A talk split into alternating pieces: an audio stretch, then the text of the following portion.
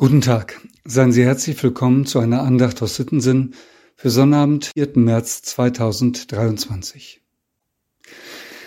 David ist genervt. Ach, was genervt ist, viel zu wenig gesagt. Er ist ratlos, am Ende seiner Gedanken und er ist wütend. Um ihn herum ist zu viel Unehrlichkeit. Menschen reden achtlos daher. Sie lügen, was das Zeug hält.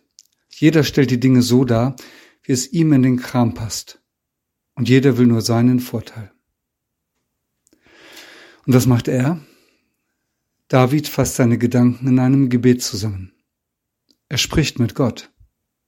Sein Gebet ist überliefert im Psalm 12, da heißt es, Hilf doch, Herr, denn es gibt keinen mehr, der zu dir hält, und alle treuen Menschen sind verschwunden. Jeder belügt jeden.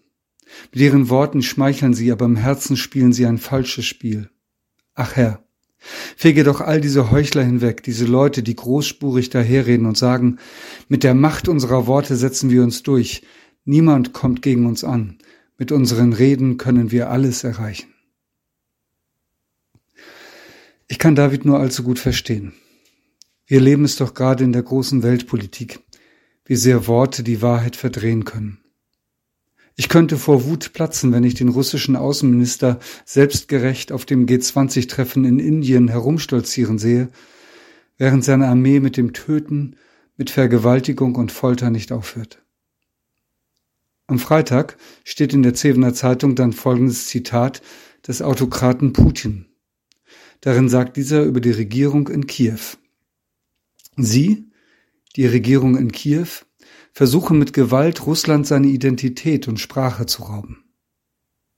Soweit das Zitat. Das große Russland, das vor einem Jahr einen Angriffskrieg begonnen hat, wird nun als Opfer dargestellt. Als ob die Ukrainer Russland vernichten wollten. Was für eine Lüge, was für eine Verdrehung der Tatsachen. Ich möchte mit David beten. Hilf doch, Herr. Jeder belügt jeden. Mit ihren Worten schmeicheln sie, aber im Herzen spielen sie ein falsches Spiel. Ach Herr, fege doch all diese Heuchler hinweg, diese Leute, die großspurig daherreden und sagen, mit der Macht unserer Worte setzen wir uns durch, niemand kommt gegen uns an, mit unseren Reden können wir alles erreichen. Aber darf man so denken? Darf man so beten? David hat es getan. Doch sein Psalm geht weiter.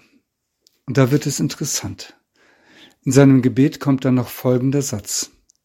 Alle Worte des Herrn sind rein, sie sind wie Silber, das im Schmelzofen geläutert und siebenmal gereinigt wurde. Das ist die Losung für heute. Psalm 12, Vers 7. Damit sagt er, was wirklich zählt und was wirklich wahr ist und echt, das sind die Worte unseres Gottes. Heißt dann aber eben auch, es wäre auch möglich, dass ich mit meinen Worten irre. Auch der König David konnte falsch liegen. Und im Leben Davids gab es sehr wohl Phasen, da hat er mit seinen Worten großes Unheil angerichtet. Die Worte Gottes, die Worte des Herrn aber sind rein. Dieser Satz schließt immer ein gehörig Maß Selbstkritik mit ein. Ich kann irren. Auch meine Worte sind nicht immer wahr. Ob mir das nun bewusst oder unbewusst passiert. Ich bin ein Mensch und fehlbar. Das entbindet uns nicht davon, die Lüge beim Namen zu nennen und auch nicht davon zu erzählen, wie Gott ist, denn der ist parteiisch. Ebenfalls im Psalm 12 heißt es am Ende, Du Herr wirst die Schwachen schützen, du wirst sie für immer bewahren vor diesen Leuten, die sich gegen dich auflehnen und sich überall breit machen. Das glaube ich, und dafür will ich mich einsetzen, so gut ich kann. Und ich will auf Jesus hören, der sagt, die Worte, die ich zu euch geredet habe, die sind Geist und sind Leben. Johannes 6, Vers 63. Unser Lehrtext für heute. Die Worte, die ich zu euch geredet habe, die sind Geist und sind Leben. So ist es. Ich lade ein zu einem Gebet mit Worten, die Julius Sturm vor gut 150 Jahren geschrieben hat. Du Wort der Wahrheit, lauterer Quell, mach uns so dunklen Augen hell, dass wir die Wege Gottes sehen, nicht in der Wahrheit irre gehen.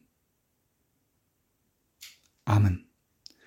Mit einem herzlichen Gruß in jedes Haus, ihr Andreas Hannemann.